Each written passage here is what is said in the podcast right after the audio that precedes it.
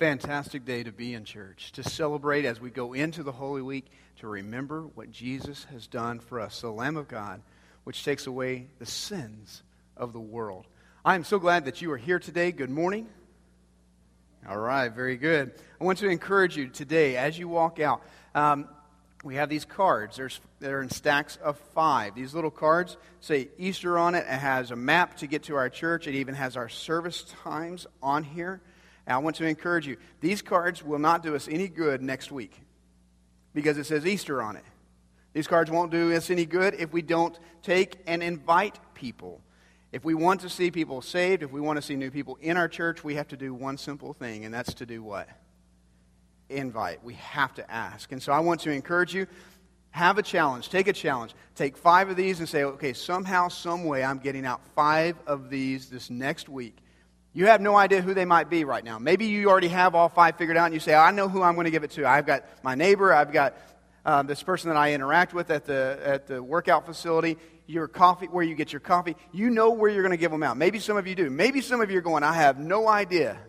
I want to encourage you. Take five cards, and pray and ask God, God, okay, this week I'm giving out five. I don't know where they're going to go. I don't know what's going to happen, but would you give me opportunities to pass these out? Now, again, if you're going to leave these as a tip um, at a restaurant, you're going to leave it with your tip, make sure you tip well. Okay, do not tip bad and poorly uh, because it does have our, the name of our church on there. We want to represent this well. All right, so tip well if you're going to actually leave this with uh, one of the cards. Um, I'm expecting great things this week. I know that you are as well, and I want to challenge you as we enter this holy week. Do your best to take an extra few minutes to read the story of Jesus, to read the story of at least the, the last week, to maybe read the story of the trial, to read the story of the crucifixion, to read the story of resurrection. I don't know. I, I have several different uh, things that I do every year uh, when it comes to Holy Week. There's certain things that I watch. There's also a couple things that, um, like the Passion, we like to watch that. We like to watch um, a couple other things. And then there's also um, some books that I, I, typically like to reread um, from different authors. And there's uh, also, obviously, just reading the biblical accounts. I don't know how you prepare and how you walk through this week, but I want to encourage you take some extra time to prepare and to think and to meditate on what Jesus Christ has done for you this week. All right? If you have your Bibles, I'm going to be going to Jeremiah. That's in the Old Testament, not Jeremiah the bullfrog, uh, but Jeremiah.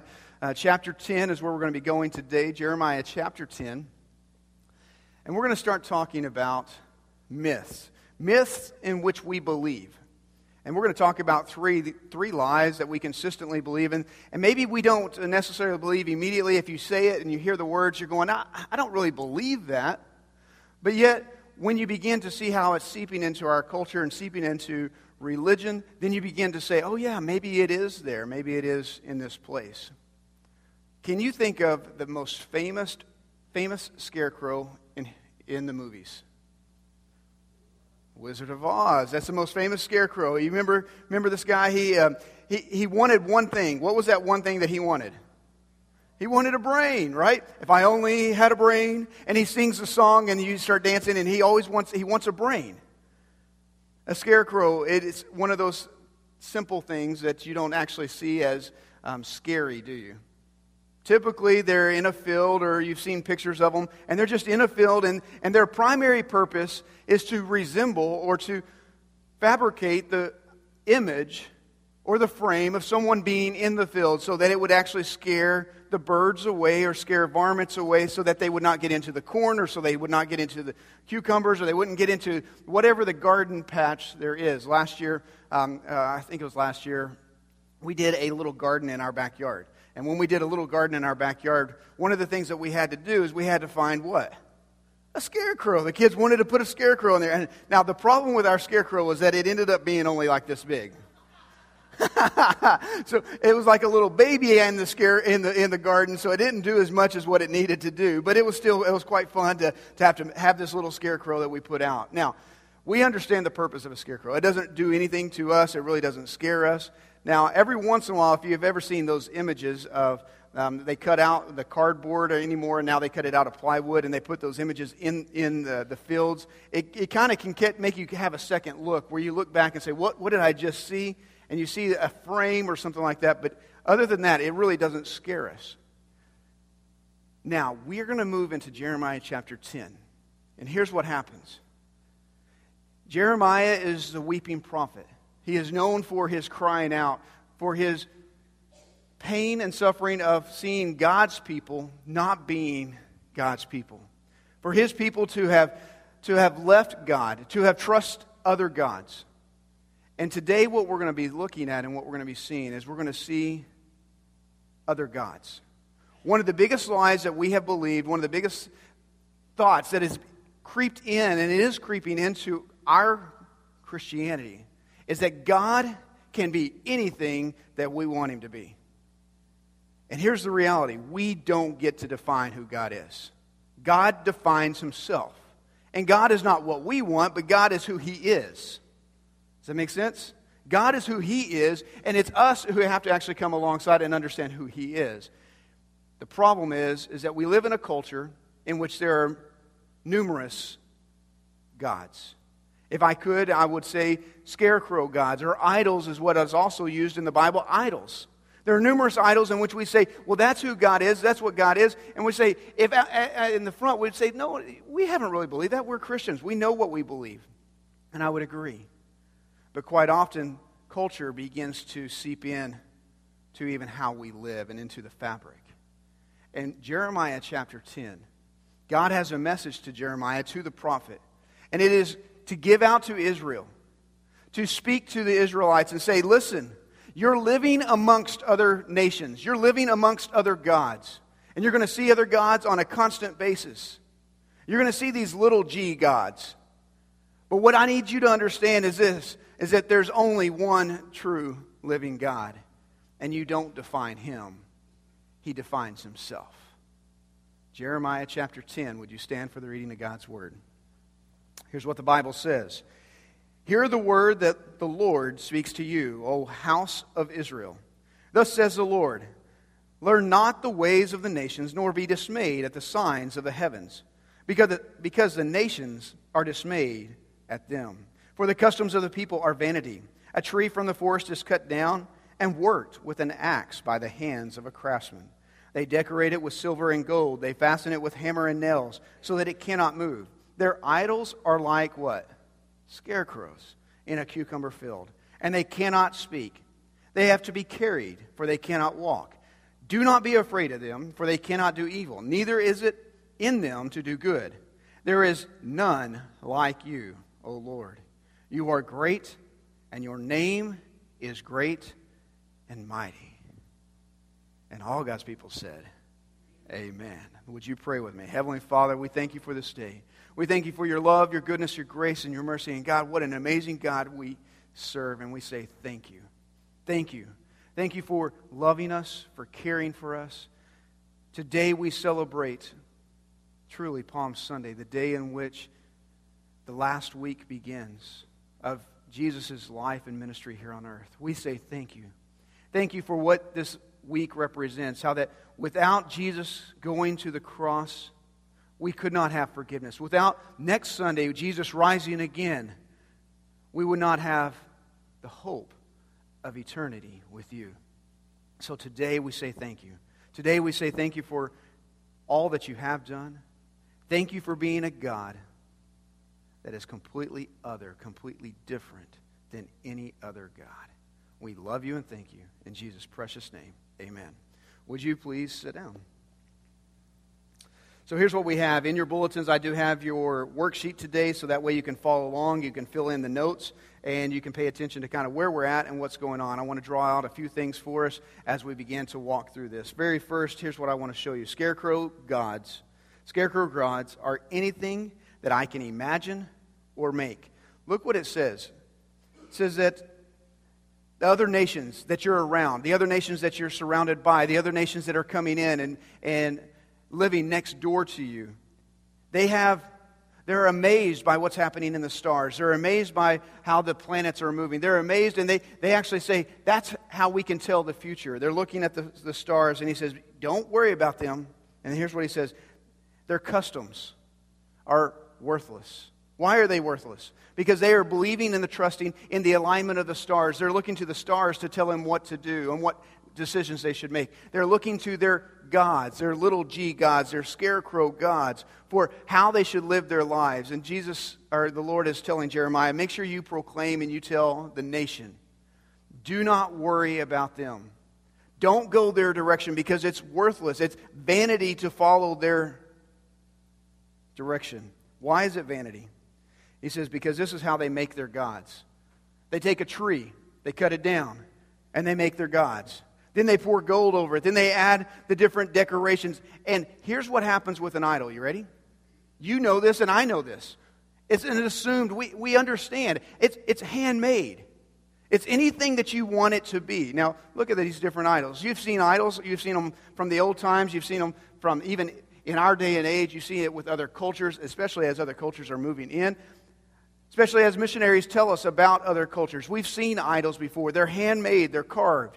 And people will spend hours and hours and days and weeks to form and to fashion their gods in the way in which they want them. Now, here's where it begins to get interesting. How does this apply to us? We don't worship gods like that, do we?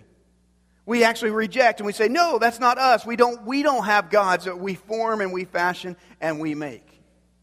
That's not us. And here's what I want to submit to you and I to think through is that even here in America, one of the things that we do is this we exchange who God truly is for a God like we want. We change and we say, This is who God is. And I've read several things this week, and I wanted to show you some of this stuff. I'm going to put a bunch of quotes up, and I'm going to talk about some of the different gods in which we as Americans begin to serve. Donald McCullough, he actually writes uh, in the 80s and 90s here at the end of the, the 20th century. Here's what he says It may well be revealed that the worst sin in the church, of the church, at the end of the 20th century, has be, been to trivialize of God. We prefer the illusion of a safer deity, and so we have pared God down to a more manageable portion. Isn't that an interesting statement? We've changed and we've moved God. Instead of Him being high and lofty, instead of Him being who He is, we've changed God. And in, in churches, we began to move Him down. Now, there's several movements in which we wanted to, no one wanted to ever talk bad. We don't want to talk about sin anymore. We don't want to talk about God's wrath. We don't want to talk about hell. We don't want to talk about these things. And so what we've done is we made God something different. A loving God who's so kind that he never addresses sin, that he never takes care of things. So watch what happens.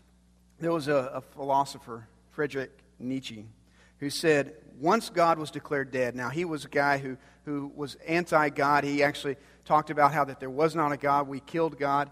And here's what he said once God was declared dead, a reign of gods followed, with everyone worshiping his or her deity of choice.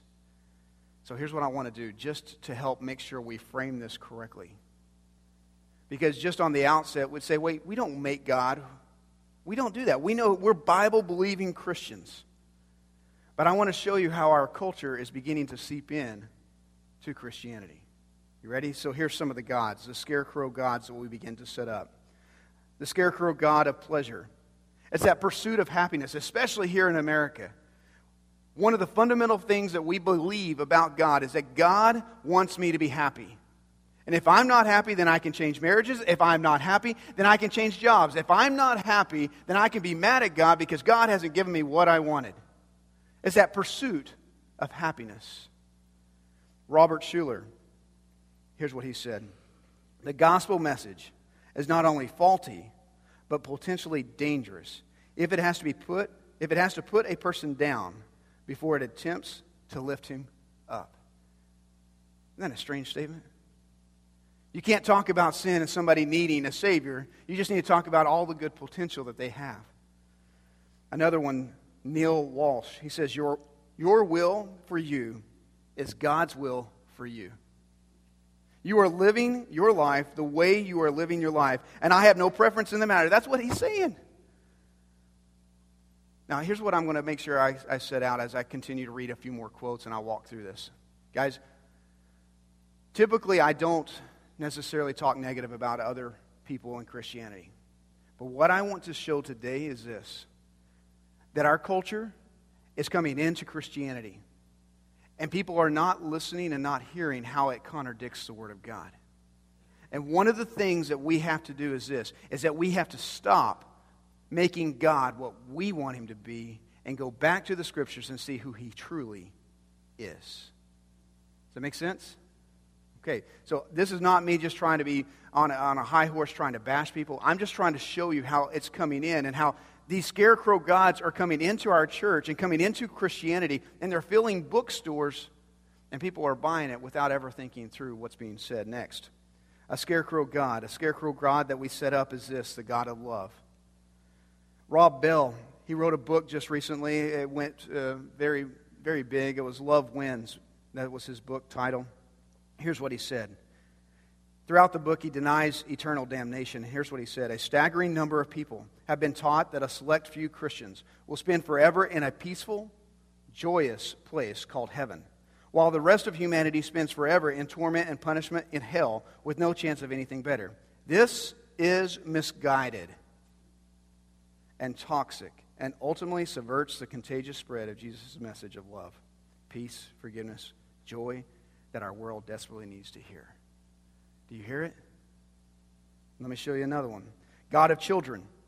It's the scarecrow God that our children are the most important. Here's what happens is that we begin to love our kids so much that we allow the kids to become the CEOs of the family. They now dictate and determine the schedules, they now dictate and determine where we're going, what we're doing. The kids end up picking church. Which church should we go to? No longer are parents saying, This is the church we go to. It's all dependent on if the kids had a good time or not. Matter of fact, kids even determine if the families go. Kids are now the ones who dictate by sports or other. It's the God of children, the scarecrow God. The children are the most important. What about God of prosperity, health, wealth, success, potential? You can kind of wrap it all up. It's a scarecrow God in which we begin to trust. I need more wealth. This is who God is. God wants me to be happy, successful, wealthy, prosperous. Gloria Copeland said this The Word of God simply reveals that lack and poverty are not in line with God's will for the obedient. Whew. How do you deal with Jesus dying on the cross? How do you deal with Paul and his ministry and how much pain and suffering he went through? Another one that was mentioned is Joel Osteen that I, I think we have to at least speak every once in a while about. We need to address.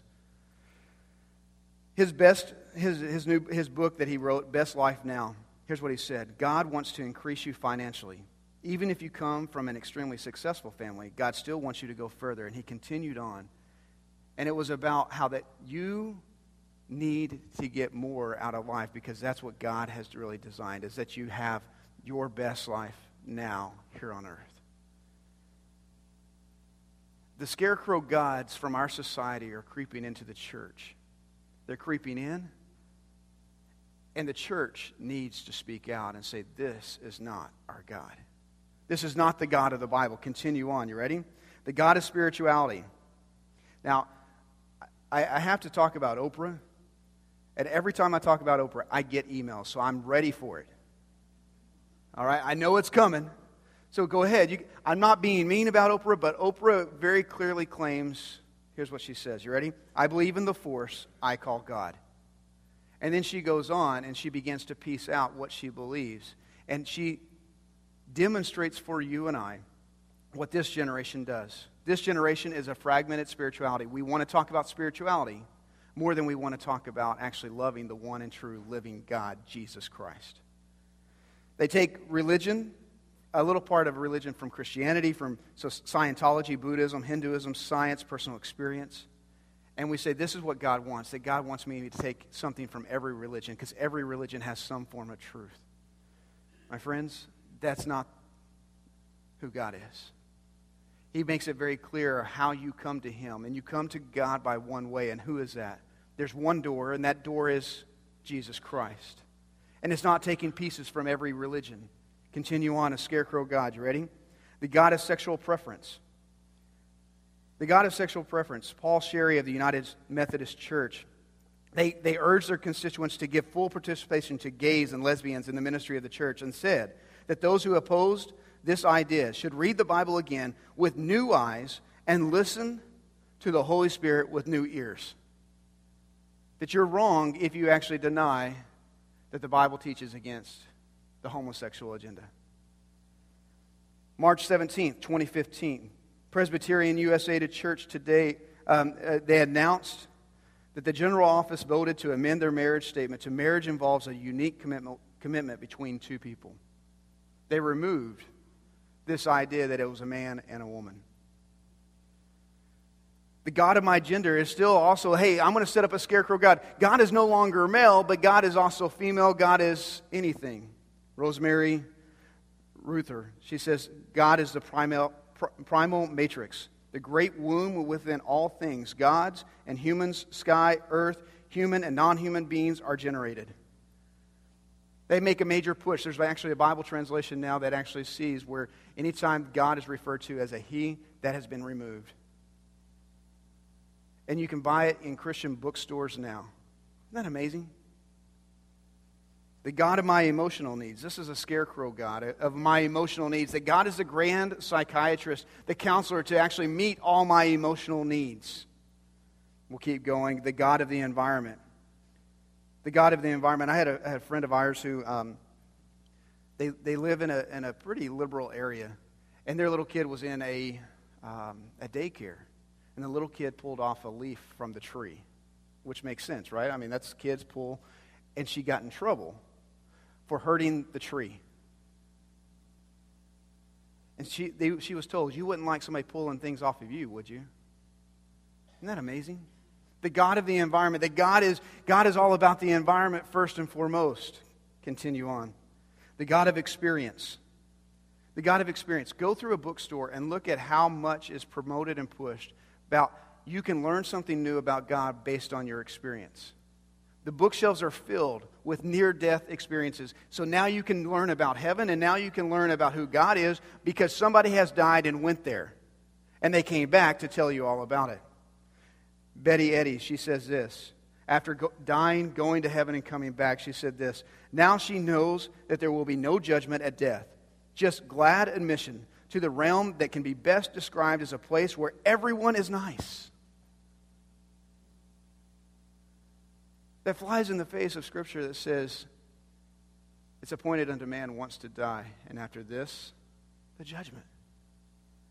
And it's creeping in. And these are bookstores that people are reading, and it's that. Anyway, let me keep going because I want to get through this. I, the list, I just wanted to brainstorm some things for you so you can see the gods are how they're coming in. The Greeks, Paul battled the Greeks, and their quest was for one thing it was for knowledge.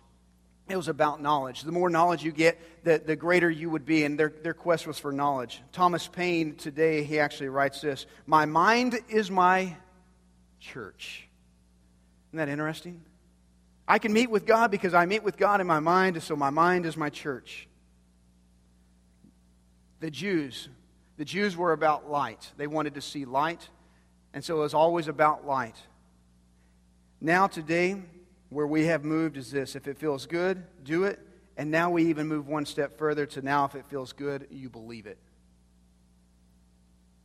God of security, we could keep going. So here's what I want us to see. It's easy, it's really easy to go back to the scriptures, to go back to the Jews and say, look, Look how they worshiped. Can you imagine them? them they worshiped a, a golden calf. Can you imagine that's weird?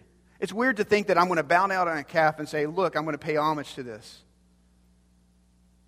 But in their world and in their society, gods were all around and they were very visible. We can talk about the gods of money, we can talk about all the things, and here's what happens to us we claim the one true living God, and then we live out the way in which we say, well, the one true living God, He wants me to be wealthy. He wants me to have this. We make God what we want. Now, watch what happens. Here's what happens in Jeremiah chapter 10. So they make God, they make the gods the way they want. They cut down the trees. Verse 4, they decorate it with silver and gold. They even actually have to hammer and nail the, the idol so that it doesn't fall over, and they put it on the shelf. They don't want the, the idol to fall over. How flimsy to put your belief and your trust in something that you've made and that can easily fall over. But we do it. And then he says this, verse 5 these idols. Their idols are scarecrows in the cucumber fields, and they cannot speak. Here's your next one Scarecrow gods can say anything that I want them to say. Here's what makes the scarecrow God so powerful in my life is that they can speak and they say what we want. Now, listen to me. Have you ever heard somebody say, This is what God said to me? This is what God said to me? This is what God said to me? This is what God said to me? This is what God said to me? Have you heard that? And here's where it gets really strange. You can listen to somebody pray, and as they pray and as they talk and they interact, and they say, Well, this is what God's going to do, this is what God's going to do, and God never does it. Have you ever had that experience? God told me He's going to do this, and then they don't ever do it. Here's where we begin. When we make God the way we want Him to be, and we begin to speak, the problem with a idol or a scarecrow God is that they can say whatever. And what happens is this we begin to put words into our God's mouth. Does that make sense? I begin to speak and say, This is what's going to happen. I have people all the time come up and tell me, Hey, Pastor, God gave me a message for you. Really? Okay. Well, this is what He wants the church to do. I'm like, Yeah, you're good. Well, when God tells me, then we'll actually do it. But they want to give you a message. And here's what happens. Here's what happens when we begin to put words into God's mouth. We begin to actually say, this is what has to happen. And when we make God say what we want, we fall into a major trap. Why? Because no one has lied to you more than you. Have you ever tried to convince yourself that you need to eat more chocolate? Or that you shouldn't be on the diet? Oh, well, this is not going to hurt me that bad, right? You can convince yourself of anything you want. And when we start making God say anything that we want, we run into danger, don't we? And we have to go back. That's why we have to constantly go back to the scriptures because if God is saying divorce your wife, but yet in the scripture it says don't do it, what should you not do? You shouldn't divorce your wife. Does that make sense? Because you're trying to make God say what you want him to say. And yet the scriptures are the ones in which tell us what God says. Now, watch what else it says. It says this They cannot speak. They also they have to be carried, for they cannot walk. So we walk around and we say, This is my God, and we carry our gods around and say, This is where he was going. And scarecrow gods, scarecrow gods, not only can they say anything, but they go any place that I carry them. Here's what, here's what happens you find yourself in an addiction, in that cycle of always going back and around and over and over again. is because you're carrying your God. I need my alcohol. I need my pleasure. I need, and you're carrying it. And the way in which idols have power in our life is because we allow them to stay in our life. Does that make sense? It's because we allow them to stay in our life. That we actually say, you know what? I want God, but I also want this as well. And so we hang on to it and we never actually ask for forgiveness and walk away, which is what true repentance is. We say, I'm sorry, God, and then we hang on to it and maybe we move it from the center of our life, but we move it over here to the side. And when we do that, we still carry our gods and we keep those little scarecrow gods with us, and they consistently have power and they keep us in that cycle of sin. Watch what else he says he says, not only do we carry them, he says, don't be afraid. Don't be afraid of them, for they cannot do evil. Neither is it in them to do good. I'm so glad God said they can't do evil or good. They can't do either thing. They can't help you at all, and yet you claim to them because they're security. You claim, claim to them because they actually say what you want them to say. You cling to it because you can see it, it's tangible, but he says they can't do evil against you and they t- can't do good. They can't do either one. So don't be afraid. Stop being afraid to talk about it. Stop being afraid to actually push it back. This morning, or yesterday, as we were walking in, it was dark. We were walking into our house, and as we as you get to the door, there's this little ledge, right? And something went right by my head. So I'm looking around trying to figure it out, and I see, oh, great. We've got birds again. The little blue swallows. Have you ever had those? They're the cutest little things. I mean, they're just that small. I mean, they're, they're not worth anything. You can't hardly. But my goodness, they get aggressive. And then they start, they start nesting, and then they start pooping all over your, your doorway. And then when you, they have the eggs in there, they start attacking you. And so this was last year. So last year I said, okay, I'm going to fix this. Now I'm going to have to do something different this year because they're back. I had, uh, Xander had one of these little wooden snakes that move. Have you ever seen the wooden snake? So I'm like, okay, I'm going to put the wooden snake up there. And I put the wooden snake up there. And I'm, I'm watching because it was kind of fun to watch. And they, the birds swung up in there and started them, and they start freaking out. And they're, they're, they're, you know, they're making all kinds of noise, and then they start hitting it. Before the next, they were fine for the next couple days. They didn't come up. But then, it was about three days, four days later, I came home, and guess what? I found the snake on the ground all broken. They had tore it apart. They weren't afraid. They realized it was a fake snake. Man, these birds are smart. And so I ended up leaving them up there for, you know, last year I was like, well, I guess they're, they're going to stay up there. So last night uh, we saw it again, and like, oh, I got to take care of that. So we're going to have to work through getting rid of them. So if you have some more ideas instead of fake snakes, let me know. I need some help. But I bring that up because what happens with these scarecrow gods is that they are designed to scare. And in our society, we are told, hey, you can't talk about God not being this. You can't talk about God this. You can't do this. And I want to encourage you. I want to encourage you by this next statement. You ready? The next statement is this Don't be afraid. Why should you not be afraid? Look what it says in verse 6. Because there is no one like you, O Lord. There's no one like you. You are great, and your name is great and mighty. You are the great God. Why should we not be afraid? Because scarecrow gods can never, ever compete with a real God. Ever. They can't compete with the real God. That's why we need to remove them out of our lives. That's why we need to fight so hard to say, I'm trusting the one true God. Let God define who He is because God's not anything I want Him to be. God is who He is. Which would you rather have in your corner? A scarecrow or an MMA fighter? You know, I think I could probably take a scarecrow on. Maybe. Right? In your mind, you're going, I can take that. But there's no way I would want to get in a ring with one of those big guys. There's no way. They would tear me up.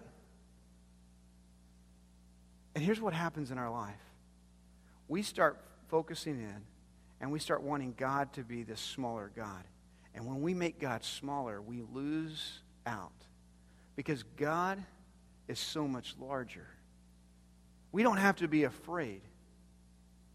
We need to come and see who the one and true living God is. Paul does something incredible in, in, in his letter to Corinthians. He actually talks about who God is, and Paul had a great handle on culture and defining and helping them understand who Jesus is. You see, here's, here's the problem. We run away from God, or we actually try to make God who we want him to be, and we work through it all. And what happens is this, is that we fail to be actually truly be satisfied and truly find the joy of the Lord, and we run around being frustrated and upset, and we never really experience what it means to live in the fullness of God's greatness because we miss out on who He is. And we're trying to make God something else. And Paul does something with culture. Remember how I told you that the Greeks, they wanted knowledge? And how that the Jews wanted light? And how the Romans wanted glory? Look at this passage in, in 2 Corinthians. Let me read it to you. Here's what it says. 2 Corinthians 4 6. Paul actually combines and he says, This, the very thing that culture was looking for, the very thing that culture was wanting to have happen in 2 Corinthians 4 6, he says this For God who said, Let light shine out of darkness, made his light shine in the hearts of men. To give us what? To give us the light, what the Jews were seeking, of the knowledge, what the Greeks were seeking, of God's glory, not Roman glory, but God's glory displayed in the face of who? Jesus Christ. Here's, here's where it comes back down to you're going to consistently be unsatisfied, consistently lacking, until you begin to understand that what culture is going after, it's only going to be found in one place. It's only going to be found in Jesus Christ. And when we come back to that, the challenge begins to be this. Instead of making God what we want him to be, let's start seeking who he is. And when you seek him as who he truly is, what you'll find in your life and what I will find in my life is this there is joy unspeakable, full of glory, when I come into his presence and I recognize who he is, because he alone fills everything that I need. If you don't know Jesus Christ as your personal Savior, can I just encourage you? Today is a great day. Palm Sunday, the day in which Jesus comes in, entering the last week before his crucifixion. Jesus Christ gave his life to pay for your sins and to pay for mine. If you would simply trust him, give your life to him, ask for forgiveness, the Bible does something incredible. It tells us that Jesus will forgive you. No matter how you've lived, no matter what's going on, he will give you grace and he'll give you forgiveness. And then he'll give you the strength to live out the rest of your life in his glory, his honor, with his resources. Every head bowed, every eye closed. Father, we thank you for this day and we thank you for your goodness. I pray that you be magnified and I pray that you be glorified. Help us, help us as your people to go after you. Help us not try to make you who we want you to be, but God, I pray that you'd help us to see you as you truly are. In Jesus' precious name I pray.